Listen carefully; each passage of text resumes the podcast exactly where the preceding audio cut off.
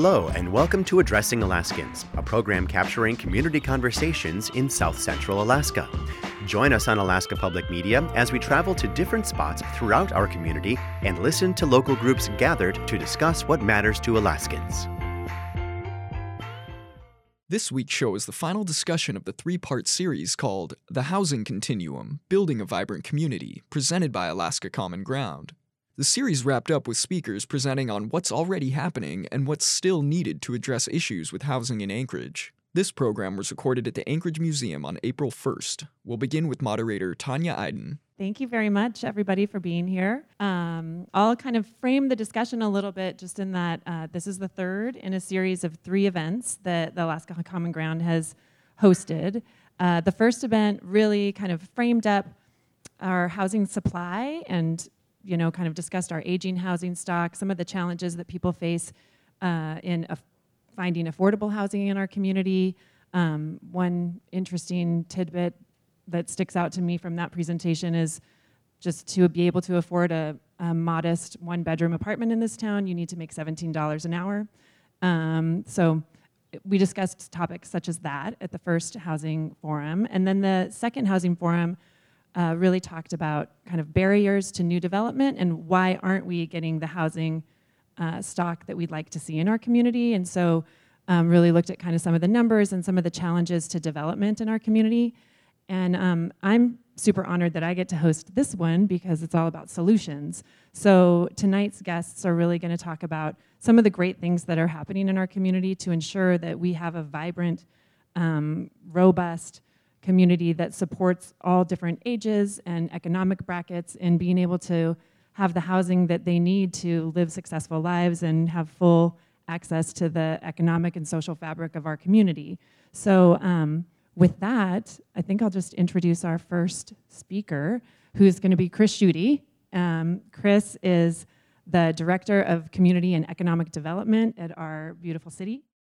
What I'd like to go over today is a brief overview of some of the best practices that we have looked at from across the country uh, that help shape uh, forward thinking housing policies, uh, how they're being implemented or planned to be implemented here in Anchorage, and then queue up some of the uh, future attractions that you can stay tuned for. So, uh, to start with, one of the first things that uh, I'd like to cover is known as the accessory dwelling unit. This is a tool that a lot of communities have used to not only help boost housing supply, but also to help uh, decrease housing costs. Um, accessory dwelling units uh, have a lot of other names granny flats, mother in law apartments, uh, alleyway houses if you're Canadian. Um, I prefer ADUs just because it sounds nice and generic and clinical. Um, and it's a big topic across the country. We looked uh, in cities uh, both similar in size and similar in geography, uh, as well as uh, uh, some of the bigger cities as well. So, from Boise to St. Paul to Minneapolis to Tacoma to Bend, we had great stories of success that we could build and model our, our changes on.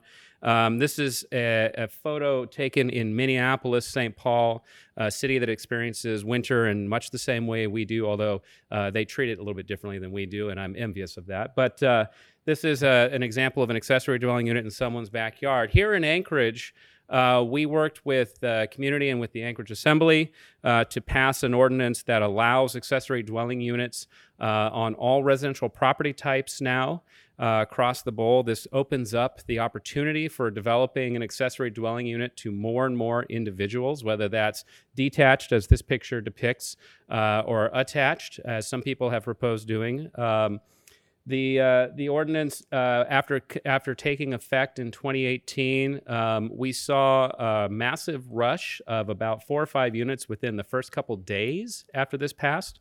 Um, I believe the dust is still settling on how successful this will be, but the um, the initial reaction is that it has really opened a lot of people's eyes about the opportunities that their land presents for adding additional units, and this is one tool that now allows that to happen. Um, moving on to the next topic. Um, another uh, tool in the toolbox of cities across the country is something known as the unit lot or small lot subdivision. This is an interesting, uh, well, semi-interesting if you're a city nerd like I am, um, tool that allows you to treat a uh, an individual residential p- uh, property. Uh, you're able to subdivide it into smaller individual properties for uh, ownership, um, but retain a lot of the zoning and entitlement requirements that that stick with the larger parcel. And, and what that means is in this community and in a lot of communities across the country, you've got rules about what you can build and where you can build and how much you can build, depending on the zoning laws of a given area. So, uh, take, for example, how far away from the street your house can be, or how close to your neighbor your house can be, or how tall your house can be. Um, the unit lot subdivision is an interesting uh, way to, uh, to um, add density or add additional housing units on a parent lot, an individual lot, where all of those rules apply but they apply to the entire development instead of on an individual unit basis. And it's been something that's uh, in communities that face a lot stronger housing pressures than we do, like Los Angeles and Seattle, and of course the beach communities up and down the coast. Um, uh, even even Spokane uh, and Boise are experiencing this. They're looking at it as a way to help uh, reduce development costs, increase density, but also try to protect some of the neighborhood characteristics. In Seattle, which is feeling a lot of pressure in a lot of neighborhoods. Um, this is an example from uh, earlier this fall of what used to be a two story single family home uh, that is now a six unit unit lot subdivision. So each of those, this is not a condo development, each of those technically sits on its own parcel of land. So when people buy into these unit lots or these homes, they're buying into the home and the and the land beneath it. Here in Anchorage, uh, we worked in late 2017 to develop our own uh, unit lot subdivision ordinance. Uh, one of the first projects to take advantage of that is in the background here. This is a project called Bootleggers. Uh, it's down in Bootleggers Cove, obviously. Um, the diagram you see in the top right, that's the that is the uh, plat for it. And as you can see, they have taken what is kind of an arrow-shaped uh, parcel and they have divvied it up into six eight sorry eight different uh, individual pieces. Each in uh, each one of those is an individual property. And all of those units uh, are, will be constructed. Now they do connect. They're touching each other but the the uh, zoning rules of the master lot apply to the entire development. And it's been an interesting tool to get uh, to jumpstart some increased density in our community one of the other tools that we've seen used across this country is targeted incentive programs, uh, and they take many different shapes, many different forms. Um, and they, of course, happen in cities big and small, whether we're talking about uh, Boise, Idaho, uh, Missoula, Montana, uh, and of course, the, the model that we followed most uh, closely, the multifamily tax exemption program of Washington State, which is actually implemented in many of its cities uh, in different forms. But at the, at the basis of it, uh, it is a tool designed to increase the, the residential construction and the density of particular targeted areas. And in Washington, they call them, uh, well, they call them targeted areas. It's not a very original name, but uh, these are parts of their community where they are driving this kind of investment, where they really are trying to boost the population density of a given area. Uh, we worked on a similar ordinance here in Anchorage, passed uh, just last month. Um, and this one focuses our incentivization tool on the central business district or downtown Anchorage. Uh, and it's a residential only property tax exemption uh, with a minimum threshold of the number of units that are needed to be produced in order to qualify.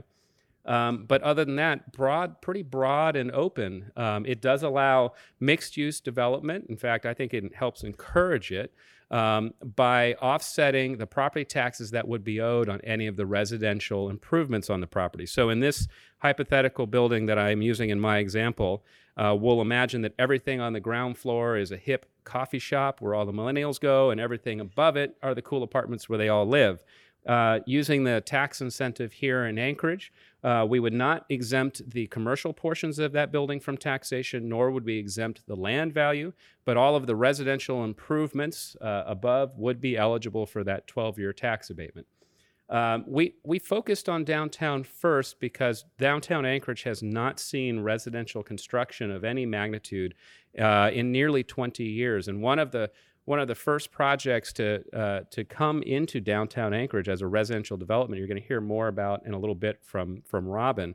Uh, they actually didn't take advantage of this tax exemption because they started their project long before this exemption was available. But uh, we're hoping to encourage more investment like that, truly mixed use structures that bring a needed population base back to downtown Anchorage and has the the uh, the effect of helping to boost the uh, the downtown economy. One other tool, and I'm keeping a close eye on this clock because I know I only have 12 minutes. Uh, one other tool that uh, we're looking to expand is the use of what's generically known as public private partnerships. As the name implies, and at least in the way that we use it generically, it's just a, uh, an arrangement between public and private entities where the public uh, brings something to the table to help the private entity achieve their development goals, uh, and, and the outcome being the production of residential housing. Again, public private partnerships are used across the country in big and small projects, whether it's something like extending water and sewer lines to a, to a development area, um, something as small as partnering on amenities for development projects. They happen across the country, and it's one that, that uh, we are certainly pursuing. You'll hear more about that from Robin. I, I, wanted to highlight one really small and oftentimes overlooked public private partnership that we do. And uh, it's hard to tell from this image, but these are some uh, construction workers paving an alley. Uh, here in Anchorage, there are a number of unimproved alleyways. If you uh, live in one of the older neighborhoods, you might actually have one in your backyard. Uh, some of these are just dirt roads, others are actually paved, but uh, a particular nuance of our zoning code and of many zoning codes across the country is that as new development comes into these areas that have unimproved alleyways, the responsibility of upgrading that portion of the alley, for example, will fall to the private developer. What this means is that it's an extra cost for, uh, for residential development that they may not have uh, anticipated, for starters, uh, but it also creates a kind of a maintenance nightmare from our perspective where you have these weird islands of improvement and they're buttressed on either side by unimproved alleys. We've looked at a way of participating in these alley paving programs. Um, for the past two years, we've actually included about $200,000 in our annual bond ask that goes into this alley improvement fund. And those projects that we do every year, they're split be- about 50 50 between true maintenance needs, uh, alleys that need, to, need work because of drainage issues, and then the other half are, are community development projects. And we've got uh, a couple of those queued up this summer, the biggest of which is partnering with Cook Inlet Housing on an alley repaving project in Spenard that's going to benefit a fourplex they're under construction with. Looking ahead, we've got some future opportunities in the community. Um, one is out on the street right now, if you will. It's at the Planning and Zoning Commission and will come forward to the Anchorage Assembly soon. And this is, uh, we're calling it compatible scale infill housing, which is a much sexier name than what I would have come up with. Uh, it's in essence, it's trying to update some of our residential zoning codes to allow greater flexibi- flexibility and increased density in our R2 residential districts. Um, this is just a diagram showing the continuum of housing types, and where we're kind of focused is right, right in the middle uh, on some of the more compact uh, residential, mixed residential, low, uh, low density work. In addition, we've got future opportunities with things known as uh, reinvestment focus areas, the RFAs. Reinvestment focus areas are implementation of our 2040 land use plan and it is a uh, incentive and tool designed to help transform uh, underdeveloped or disincentivized areas into um, new uh, residentially based uh, development zones.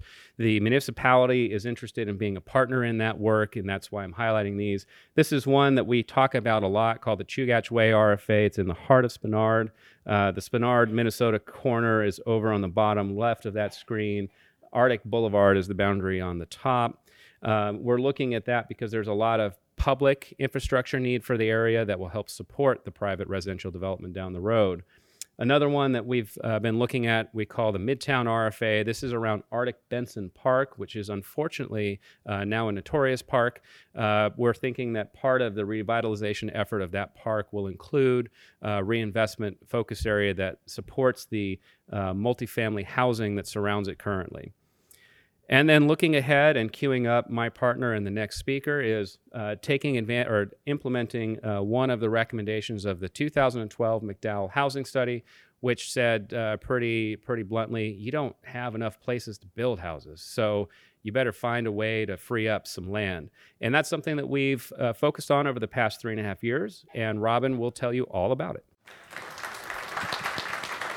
Thanks, Chris. He did my job for me, which is to introduce Robin Ward, who's our Chief Housing Officer at the Municipality of Anchorage. Hello, everyone. I'm Robin Ward, and uh, I am passionate about housing. Anybody who knows me knows I'm passionate about housing. I've been in the business for 45 years. Yes, 45 years. And I have the best job in the world because I get to focus on housing at the municipality with partners like Chris and a mayor like we have. So I'm going to talk a little bit about land. One of the barriers uh, in Anchorage is the lack of developable land in the right location that's either zoned properly or can be zoned properly that's attractive to buyers. So one of our objects, one of the solutions to our barriers is to try and fa- find land that can be freed up or facilitate land for development. So, one way that we um, facilitate land is sometimes by acquisition. This is one of our projects. Um, most of you know this uh, nine acre piece of property by Loussac Library, surrounded on two sides by Cuddy Park, north of Lowe's. Um, this was the former National Archives property.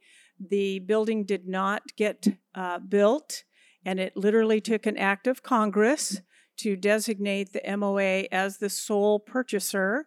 We were able to purchase this property. We used an interfund loan process where we borrowed money from ourselves, the city. And then we purchased this, and we're in the process right now of entitling it.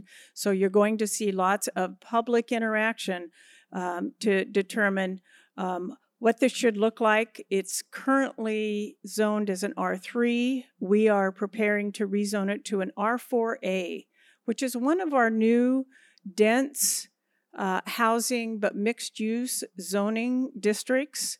Um, we haven't tried it very much yet, but this is going to be one of the first ones. This is a pivotal piece of property right in the middle of Midtown. So, this would um, allow mixed use with some neighborhood, retail, and commercial, along with different types and market ranges of housing. So, you'll see more of this coming up as we go through the entitlement process and then go on to the assembly for approval. It will then go out for an RFP for development. It is our intention to have this entitled and guide development, but sell it to the private uh, sector with a development agreement, again, to guide the development, but we wouldn't do the development ourselves. Another way that we are looking at making land available is through land exchanges. We are currently working with the state of Alaska on a parcel downtown. We call it Block 102. It's one of the original blocks. Um, you would know it as uh, right across from the park strip um, on the corner are two privately owned parcels, Picaro and the Birthing Center. The rest of the block is actually owned by the state of Alaska and is used for parking for um, the employees at the Atwood um, building. Uh, right now, Alaska Housing holds the title to the property, so we're working with Alaska Housing and State of Alaska to exchange this for other properties that the municipality may have that would be of interest to the state of Alaska. But it, again, eventually we would hope to be able to acquire or facilitate the acquisition and uh, re entitle this for something like mixed use downtown. Another way that we make land available is to dispose of some of our own vacant municipal land. The municipality has the Heritage Land Bank, which holds an inventory of all of the municipal land that is vacant right now, holds it for future development, sale, or use by the municipality. This is a mm-hmm. parcel that we um, sold by a sealed competitive bid last uh, it's about a year and a half ago it since has been um, it has come back in now as a subdivision plat in eagle river a large lot subdivision plat and will become 11 home sites uh, when it is completed and the houses begin to be constructed. We redevelop some of our old sites. This is the former Native Hospital site on Ingra and 3rd. This site has just gone through almost a year of uh, master planning to determine what is the best model to use for redevelopment of this site. Currently, it is zoned public lands and institutions. We would um, now start looking at rezoning that to a downtown district, um, something that would be compatible again with a mixture of housing, um, mixed use. You'll see this is one of the two preferred alternatives. Two were actually determined. And this one would have recreation, it would have uh, commercial, it would have residential. And one of the things that we're very cognizant of, this also has what we call a remembrance area for the former Native Hospital site. We're very cognizant of the culture. Um, many of our Alaskans were born and died at that hospital, so there is there is a lot of culture uh, that we want to make sure gets remembered in the development of this site. So, in all of the alternatives, there is a site set aside for a memorial area. We have a sister agency also, the Anchorage Community Development Authority, also holds title to three vacant lots downtown on the corner of 8th and K. Um, you might know those today as where the mobile food trucks are downtown, but they are looking at developing this site. This is, again, a very pivotal site. Um, and eventually, as the old um, Department of Health and Human Services building is redeveloped, this will be complementary to whatever happens there. We're assuming it will be senior housing. So an RFP is out on the street right now for development. This would uh, most likely be some kind of a parking structure with probably housing or mixed use on top of that. So our sister agencies are looking through their inventories also to make land available wherever possible. Most of you know where this site is. This is our permit center. This is at Elmore and Tudor. This site has been designated in several plans as a town center. It's been undeveloped or underdeveloped for many years. So we have spent the last two years um, platting. It's now rezoned to B3. And we just received approval to relocate our ASD student transportation facility to across the street uh, that will be um, just south of the old APD headquarters. And that will free up almost 20 acres of very, very important um, property in an area that's at one of our major employment centers. So we're expecting not only to have our new health center, this will be the home of our new uh, Department of Health and Human Services um, building, which is a 40,000 square feet, two story building in the corner, along with um, probably medical office buildings. One of the things that this neighborhood has been asking for for many, many, many years is a grocery store. This is a grocery store desert. So, again, because of the amount of um, because uh, the employment, housing, um, we're looking at not only a grocery store, but about 200 units of housing, along with medical office and our new DHHS. So you will see this redevelopment over the next four or five years, and and it will be very, very important to this neighborhood. One uh, project that I did want to talk to you a little bit about is Elizabeth Place. Now, we have tools downtown. This is the one that that uh, Chris was talking about. They may not be um, eligible for our tax abatement, but we used other tools to help them. Some we'd never used before. Elizabeth Place sits on four original town site lots. They're very narrow lots. There's four of them. The Heritage Land Bank owned three of those lots, and we were able to get a federal reverter clause removed again by uh, act of Congress. And we took those lots, they'd been public parking for a long time, and put them out for an RFP. Cook Inlet Housing Authority was our successful proposer on this project. Now, this is affordable housing mixed use, so the lower level is all commercial and retail, and then there are about 60 um, affordable apartment units above that some one, some two bedroom. And in order to make this pencil, affordable housing is extremely difficult to make pencil. And as a part of the participation, not only on municipal property, we allowed Cook Inlet to um, propose a seller carry paper.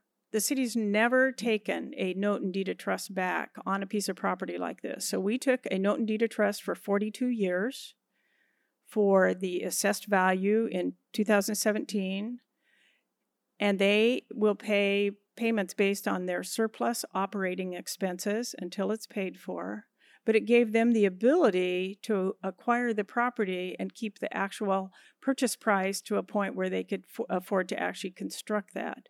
On top of that, the fourth lot was privately owned, and we helped them apply for um, community um, development block grant funds in order to acquire that fourth lot. So now they have four lots. They're, if you drive past, they are now under construction.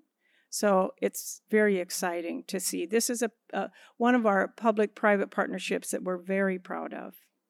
And again, um, you know, we're looking at every opportunity. We have gone through all of the inventory at the municipality of Anchorage to see if there's any residential properties that we can determine that surplus to municipal needs and make those available to the developers. Thank you.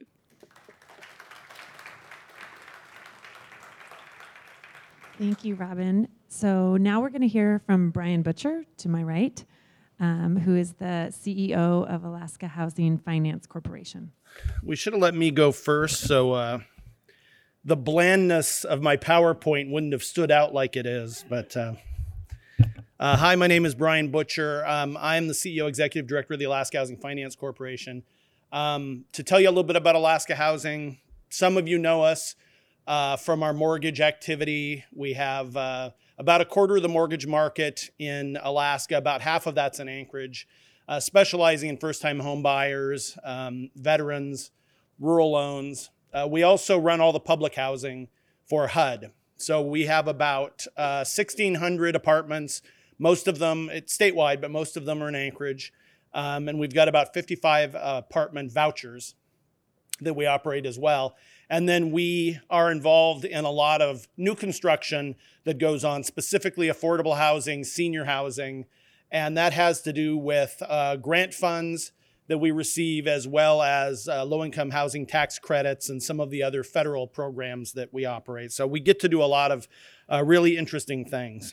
Um, looking at HFC's role in assisting communities, I mentioned mortgages.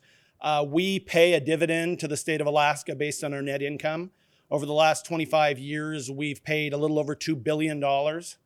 And so uh, most of that money, about two thirds of that money historically, has gone towards Alaska housing uh, capital programs, senior housing, affordable housing, uh, homelessness uh, programs, uh, rural housing, and a number of different things. So the money we make, for the most part, goes right back into housing. And, and uh, we really appreciate governors and legislatures that have been uh, willing to do that because it spends like general fund. They could take it and it has been used to match transportation and do all the other things government needs to do.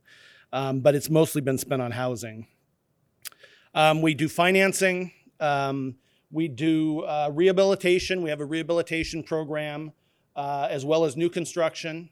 Uh, we also, um, like I mentioned, do a lot of affordable housing where we bring a lot of a, Elizabeth Place actually is a good example of taking a number of different grants, a number, you know, contributions from the municipality and working because to build affordable housing in Alaska as a whole, but in particular in uh, Anchorage, is so expensive. I mean, we don't see a lot of multifamily uh, housing being built anyway in Anchorage. And so if you're going to look to build it at an affordable level where a senior or an Alaskan with a disability or uh, you know somebody of a lower income is trying to get into, it really doesn't pencil. It takes a lot of levels of financing and tax credits and grants to get that to work. And, and that's one real difference we see um, in Anchorage that you don't see as much in other, when we look at our uh, fellow housing finance agencies in other states, you see them developing affordable housing and it just being a small niche in the greater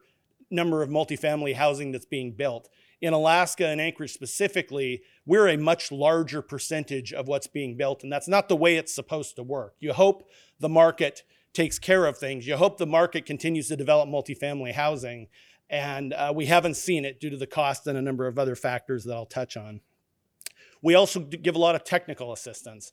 We're willing to, uh, we have a lot of expertise in our energy uh, and um, other areas, uh, and we do a lot of research. We have a lot of data. So I want to encourage you if you have any questions and you're working on something or you have any questions about uh, anything to just reach out to us because more often than not, we're usually going to have some useful information. Uh, we might not have the solution that solves everything, but uh, you know, we do the best we can.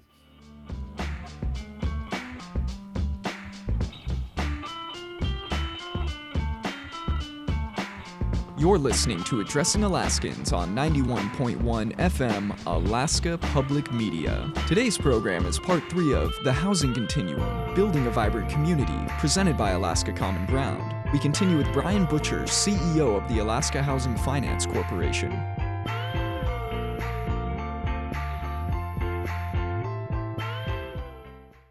Um, in terms of underutilized resources, uh, you can see the Federal Home Loan Bank of Des Moines. They do uh, annual competitive grants, um, which is a good source of equity. We've seen six grants uh, in the last couple of years to three organizations to build multifamily and single family uh, development, but it's not something that's talked about very often.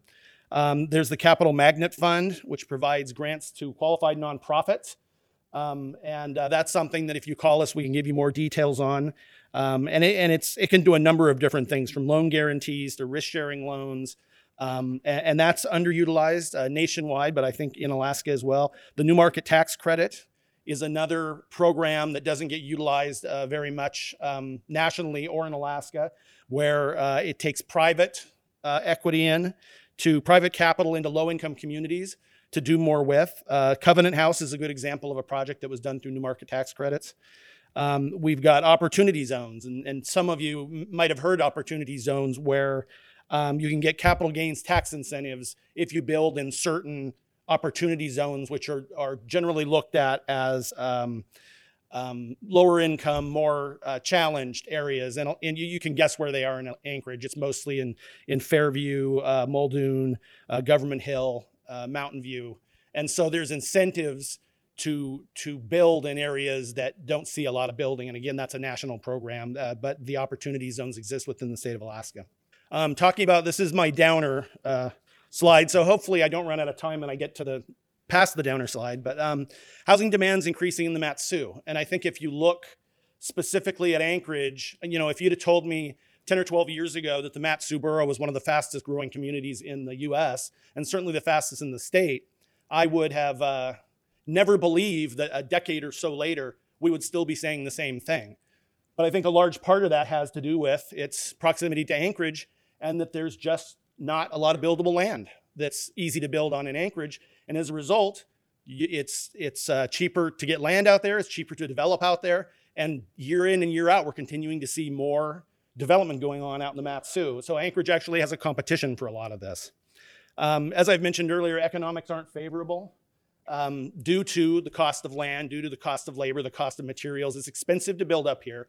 It's expensive to develop up here and we're seeing very little. We're not keeping up with the demand, and it was worse when we saw our population increasing. It's plateaued a little bit, which isn't a good thing for Anchorage, but in terms of the pressure on the housing market, it's not a bad thing. Uh, and the easy funding is gone. Uh, working something out on the back of an envelope and going in and, and going to your bank and doing a lot of spec building, a lot of those things that we saw 25 years ago, 35 years ago, it's much more difficult now. It takes more layers of financing and it's taking more cre- it's going to take more creativity i think. We're going to need to see more rehab of, of buildings like uh, hotels into um, into apartments and, and, things like that where you, you, have to think more creatively because the build a, or to buy a blank piece of land and build from it is just so much more difficult than it used to be with a lot of the land that is available being uh, wetlands or certain challenges that we didn't see you know 30 years ago when there was plenty of uh, buildable land um, taking a look at some of the innovations, and, and we've seen actually quite a, a, jump in the last five years from both Juneau and Fairbanks in some of the interesting things they're doing. Um, you can see, uh, mentioning what Chris had brought up with the accessible dwelling units, they have uh, developed a fund of uh, $500,000 in Juneau that uh, you can get up to $6,000 a unit of a grant if you're willing to develop an ADU. So Juneau's actually willing to financially incentivize people to build on their lots and to to uh, help with the den- with the density of housing in Juneau, trying to help put a piece of uh, uh, put a develop put a unit wherever they can.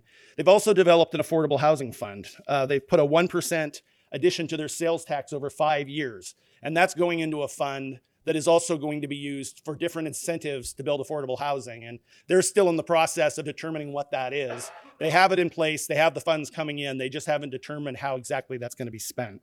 Um, and then we're seeing uh, City and Borough of Juneau is the largest landholder, private landholder, or landholder of developable land in the in the Juneau area. And so we're seeing them actually getting involved in making available land to be built on. And that's something that we've we've had. I couldn't even tell you how many mayors I've met with that have talked about the housing challenges. And we've said, well, does the city still own more land than anybody? And they say, yeah. And then we say, well, you know, what do you want us to tell you? Make the, you know, make the land available to the developers, to the home builders. And so they are starting to do that. They're not doing it in necessarily the most user-friendly way, in my opinion, but it, it is getting done. And if they have too many challenges to it, I think you're going to see it change probably for the better. Um, looking at Fairbanks, uh, they have developed a housing task force, and that's something that we participate in. Uh, it's come out of a larger effort to make sure they have enough housing for the F 35s coming into Eielson. Uh, they're expecting to need 400 to 800 units of housing. And so we've seen over 100 units built in the last year in the Fairbanks North Pole area. We think we're going to see another 100 units. I mean, I think Fairbanks is passing Anchorage even in the building of new units, even though it's a much smaller uh, population wise than Anchorage is. So they really seem to be uh, putting together developer agreements where they can work together between the borough and a developer to try to expedite, uh, have one um, permit over a number of, you know, if they're building a number of units, they have one permit, they check it through once and they don't have to go through it over and over again. So they're really working with developers up there to try to increase the amount of uh, housing available. Um, in other communities, we are seeing uh, everything from infrastructure assistance, where a community is going to want to help with infrastructure, to land, where a community is trying to make land available. It really, to me, seems to have to do with how much of, a, of an issue to how high of a priority it is to a community. Because Juneau's the best example, and, and Dick's going to talk about uh, supportive housing, but Juneau's gone above and beyond with that too, where they've said, we need to help get the chronically homeless off the streets. We're willing to put uh, our own money in. And when they do put their own money in and they go through our scoring process to get housing tax credits or other grants, they score much higher because they're contributing a lot more. So they figured out how the system works and they figured out as a community that they're willing to do what they need to do to then get those things taken care of. Um, and lastly, I'd like to mention a couple of things. The Alaska Corporation for Affordable Housing is a corporation that we got developed by state law um, about seven years ago.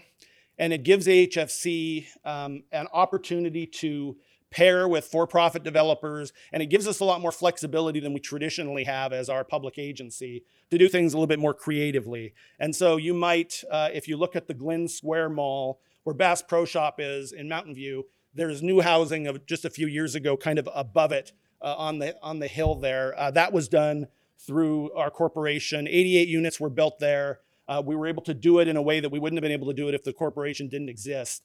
So that's also an area that we're working to try to focus on where the need is, focus on where we can help, and then work to, to get more units built uh, in Alaska as a whole. But we started in Anchorage because we figured if we could get it to work in Anchorage, we could probably get it to work other places. And so we're still looking at Anchorage, but we're also going to look to uh, go beyond that as well.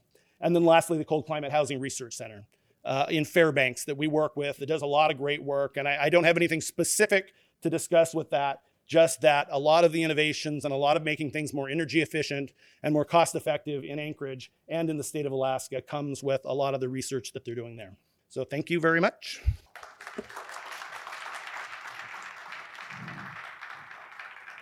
Thank you, Bryan. Um, so next we're going to hear from John Weddleton from the Anchorage Assembly. Thanks, John.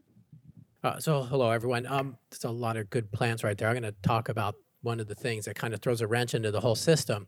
And for decades before I got on the assembly, I was uh, described myself as a thorn in the side of anyone whose email address ends in muni.org.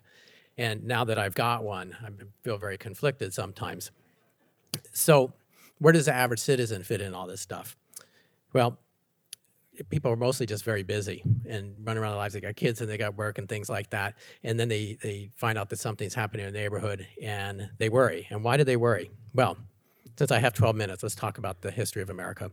So here you see top left, this is where we all begin, right? It's just glorious, just as trees and, and, and, and, an open field. And, and then there's a train, and we just see this development. So you can see in this, this is very typical of how we develop our country.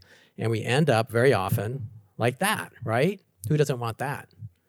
Okay, so everybody just kind of doing their thing. You know, utilities are just trying to run things cheap and everybody trying to um, use their own property efficiently. You can end up in a place that no one ever wants to be.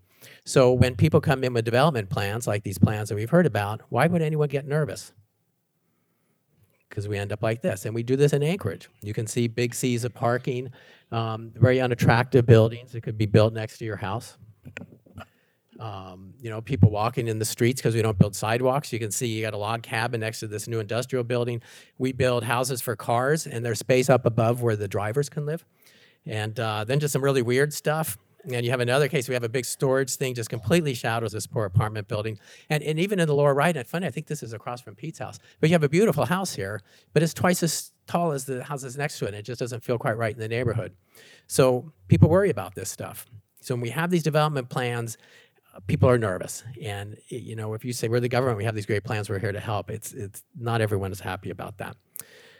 So this is one sign of that. How do we say hello? Something's going on in your neighborhood. We put up one of these signs. Public hearing. Who doesn't want to go to a public hearing, right? You're getting pretty excited here. And what's it about? Well, this property proposed. Shh, secret code. Okay, but below it is a phone number, and there often is someone there who can answer your questions. Um, but you go to muni.org and you search for this, you're not going to find anything. I'm sorry. So all you know is something's going on and you don't know what. And this sign could be for a very minor variance. You know, some neighbor's driveway is three inches off of where it's supposed to be, or it could be in your neighborhood that we're putting, you know, a 50 unit apartment building. Okay. You don't really know from this stuff and it makes people very nervous. Now, the one on uh, your right is actually was a superior version here. And this came from Robin Ward, who used the sign and put lots of information on there in small print. So it was actually pretty cool. If, if you could find it, it was kind of on the ground, very low, but I don't think that was her fault. So is the public welcome to make decisions? Not so much. But if you do get involved and you see that sign you want to get, all you have to do is read the instructions. And here's an example of them, but this is just one page in this, okay? It's really hard to read this stuff, our code. That's just our land use code. So, but it's, uh, you know, we kind of do what we do and people read that and try to make what they can of it. And if they throw up their hands and give up, that would be a normal person. But then when you've read that code, then you have to make sure whatever's going on is fits into the relevant plans. This is just a few of them, okay, because I don't have the complete collection. But just read these and make sure, you know, if you're nervous about something, does it fit in the plan? No sweat. And then go to lots of meetings, okay? So you've got, uh, here's a transportation meeting. On the top right is um, community councils. Now, I recommend everyone get involved with at least one community council. I've been a member of at least a dozen of them. And, uh, you know, it's kind of your grassroots way of getting involved. It's your neighborhood, and there's usually someone there who has read parts of Title 21 and maybe a few of those plans, and they go to a lot of meetings, and you can kind of get some information. Um, but if you are not connected with community council, you go to communitycouncils.org and at least get on their email list. And if you see one of those blue signs or um, I just want to know what's going on. You'll get their emails and, and learn a bit. Um, if you really get involved and there's a project like some of these things that you've seen, it'll end up in front of the Planning and Zoning Commission, and that's this lower left thing. And you go in there, and there's seven people up there, you know, deciding how things will work, and you can line up and comment on things for three minutes. Um, and then, if you're really lucky, you get to see us at the Anchorage Assembly. So it's quite a process to get involved, but one common denominator, except for the assembly and P&Z, are these cookies. Almost every meeting you go to will have those cookies. So if you like those, I think this is a hobby for you. So I want to talk about just a couple projects, and it's not um, 100% about housing, but just the way some of these things can go. Now, so we had one recently a rezone up uh, up on the hillside, fairly high up. Um, it's called the Lewis and Clark subdivision. It's up on Upper DeArmond Road. It's just a beautiful piece of property, south facing, and it was zoned RA when the, the developers bought it. And they thought, well, we try this, we get more units if we do it R6. You know, R8's four four acre lots, R6 is one acre lots. You get a lot more units. Um, and the neighbors did not like that. They're a combination of R6 and other stuff. They don't want much going on down here. So they got very smart. This is a lot of smart neighbors up there. They had a really great attorney who worked on it, and they fought this and they brought it to the Planning Commission. And Planning Commission said, no, R6 won't work there. So they won. Well, the developers brought it. They appealed that decision to the Assembly. And the assembly, instead of saying, saying no, we're going to be with the planning commission, we remanded it to the planning commission. So the planning commission gets in, they're not quite sure what to do with this. We already said no, but the neighbors were on, involved with this. So they fought it again and, and again won at the planning commission. But overlapping with that, the developers went, well, shoot, what else can we do here? Maybe we can do R8, and we do what's called a conservation subdivision. So they got this plat for, um, oh, I don't know what, how many was that, Chris? 30 units, something like 35, something on that order. Um, so a little bit more than they could do with R8, way less than with R6. And it actually looked like a real win for the neighborhood. I thought, way to go. And uh, but they fought it. They appealed it. So while that's working through its appeal, and all this takes years, so that was about a year, they thought, well, let's look at R10. Okay, so they went forward with an R10 rezone. So this is a neighborhood that's been through so much. They know how this works amazingly well, and they fought this R10 rezone. Um, but we did just we passed that just a couple weeks ago and approved. it. went to planning commission said yes, and the assembly said yeah, this works. And but they had a cap on the number of lots they could put on there, so it actually is very close to what it would have been if it had been left R8. But this took five years a huge amount of turmoil for these neighbors. And for the developers, you know, all these rezones cost them tens of thousands of dollars. It's hugely expensive. So, so there's a lot of, um, this is for just 80 acres. Okay, so how are we going to develop more housing in this town? Here's one property. And, and actually, if you look at this tree, it's kind of interesting because if you'll notice, it has layers of the signs. So for all except that last R10 rezone, this poor tree has suffered staples for our signs. And, and you can see one thing the neighbors did every mailbox all the way up Upper DeArmond and around the corner had these no, originally it was R6, and then they flipped them around and did R10 as you went up there. And um, I voted for the rezone. The neighbors weren't happy, so I thought I might go up there and see Noah John Weddleton, but that, they have not done that. So they're kind so anyway, you can see one of the challenges just doing a fairly basic rezone to develop housing that we can use. Um, here's another one, and this is not really about housing, but it, it emphasizes a, a, couple other things, is the Spenard Road rebuild. And this actually started, there was a big study done in 1986 that kind of looked at it, what do we do with this road, okay?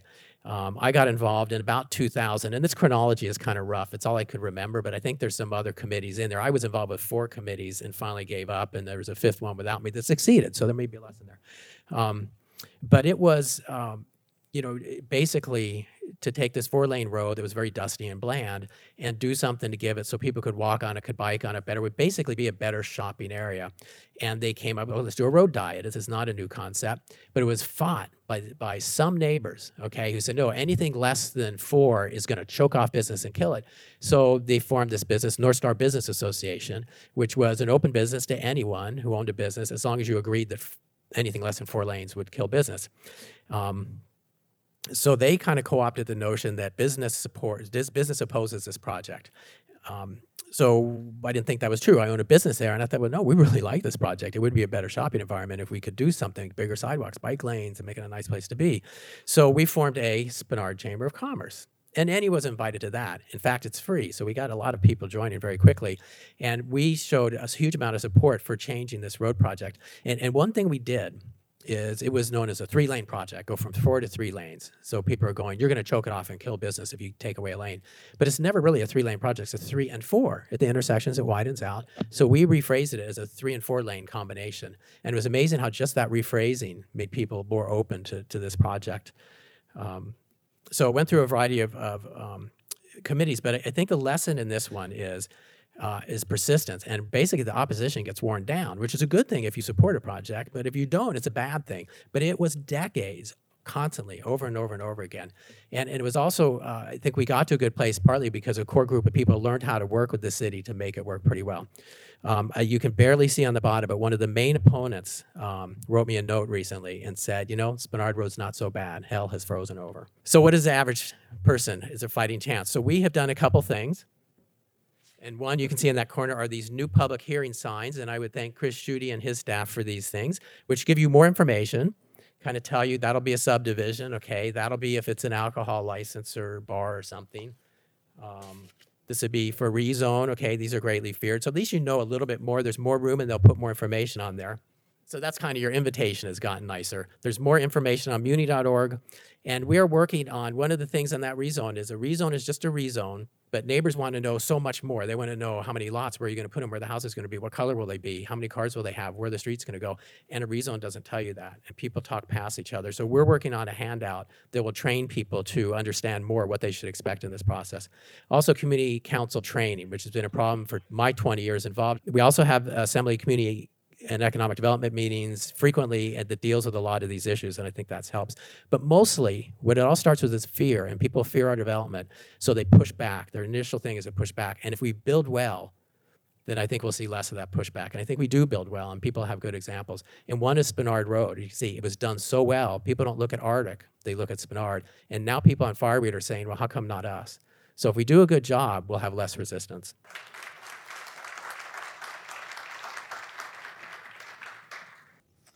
Hi, I'm Dick Mandsager. So the last um, four speakers have talked about development and housing and how do we get more of it. Well, what happens if you can't afford any of it? And what are we going to do to develop this as a more livable city? So I get the, I guess I didn't realize really when I got here tonight that I get the cleanup time to talk about, um, okay, so the people on the margins, how do we help them find their way into housing in the way other people are? So, first, very quickly, just to make a couple comments at the beginning about what gets somebody in a place where they don't have a home. It's not because they want to be there, generally speaking. It's all of this stuff. Um, any combination, many people that end up on the streets have some combination of some of these. And you notice that I put housing affordability in big print and bigger than the rest. Because even if you work on all that other stuff and you get a job and you have a job and you're, uh, and you're working 40 hours a week, you still can't afford an apartment. You need at least um, uh, 60 hours of income and probably 80 hours of income to be able to afford an apartment. So as we do development and as we think about housing, we also have to think about um, can it be a home for people on the margins? I stole this slide from the Urban Institute and it talks about families, and I took it because I wanted to just frame up all the different things and services that can help people first avoid the streets and then get off the street. And um, you'll see that the Urban Institute did this slide and they use the word families, but you can put in single adults, you can put in women of domestic violence, um, you can put in youth, and all the same principles apply that people are individuals and it's not one solution fits everybody. Some people um, lost one person in the partnership lost a job, and if you can support them for a little bit, they can make their way back to independence. Other people have complex disabilities and lost their homes some time ago. And for them, lots of support is needed. And they may even end up down in that lower right hand quarter where they need support for the rest of their life. We as a community have a choice. We can continue to deal with police and EMS and the problems of camps, people in and out of shelter, um, and people dying on the streets, or we can assist people off the streets and support them in housing. Uh, Monica just sent me an article this morning from Denver, their pro- permanent supportive housing project. 85% of the people are staying in housing, and that's been pretty much replicated in many places in the country. So, kind of what do we need as a community if we want to first prevent people being on the streets, and then if they are on the streets, help them get off the street? First is prevention. Um, somebody hears they've got a layoff notice, or a couple, um, they're going to go through a divorce, and all of a sudden, um, one income instead of two. Uh, do we have a place where people can get supported and work through their choices they got available to them? Maybe they're in a two-bedroom apartment, they can, but they can afford a one-bedroom apartment. To help them make choices, help them make a first month down payment, those kinds of things.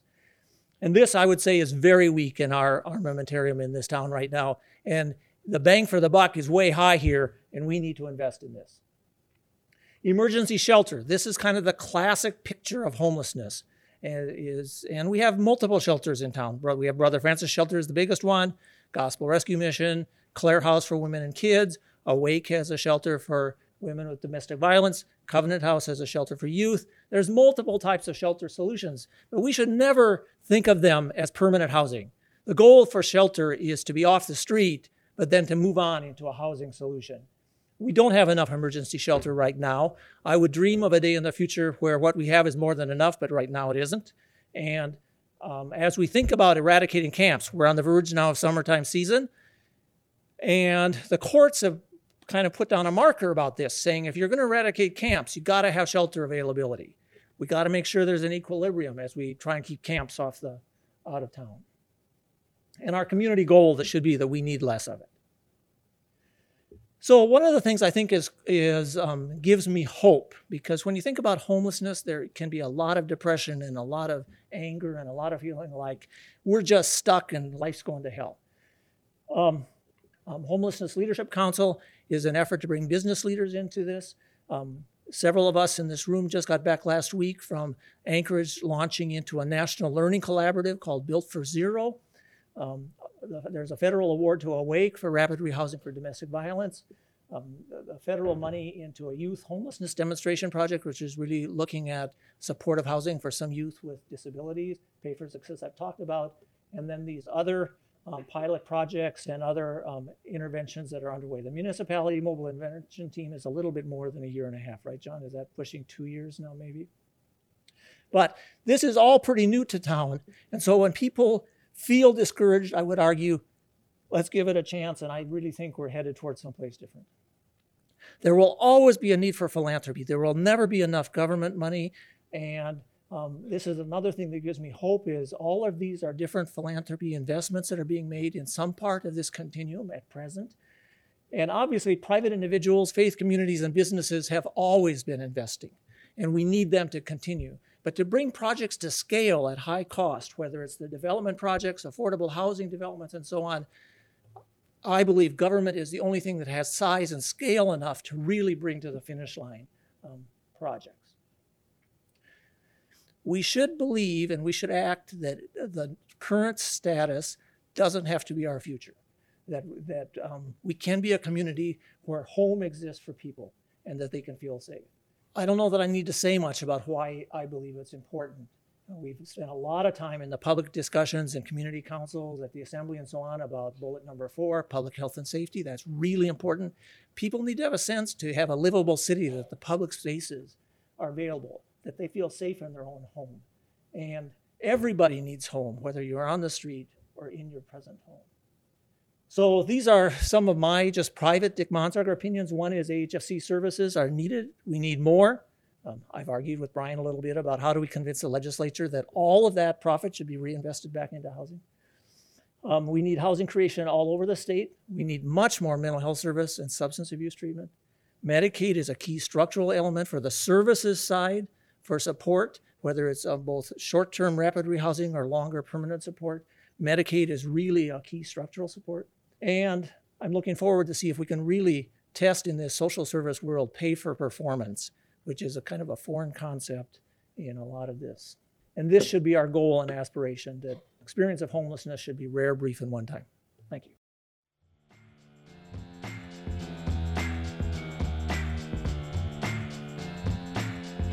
Thanks for joining us today for Addressing Alaskans. You just heard the final discussion of The Housing Continuum Building a Vibrant Community.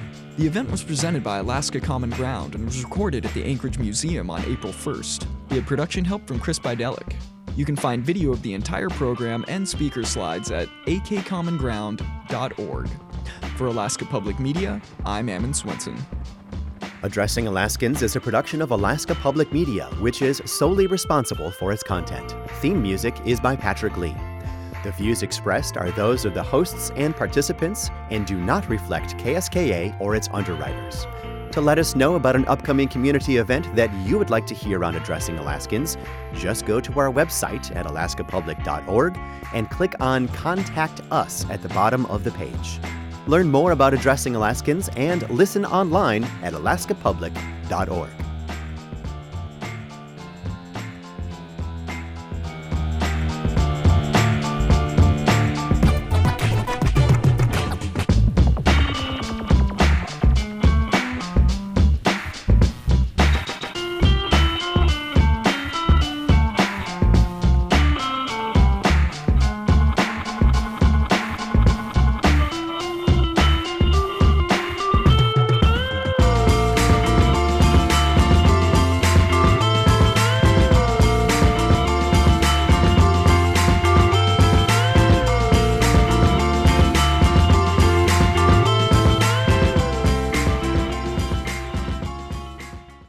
Life informed. This is Alaska Public Media.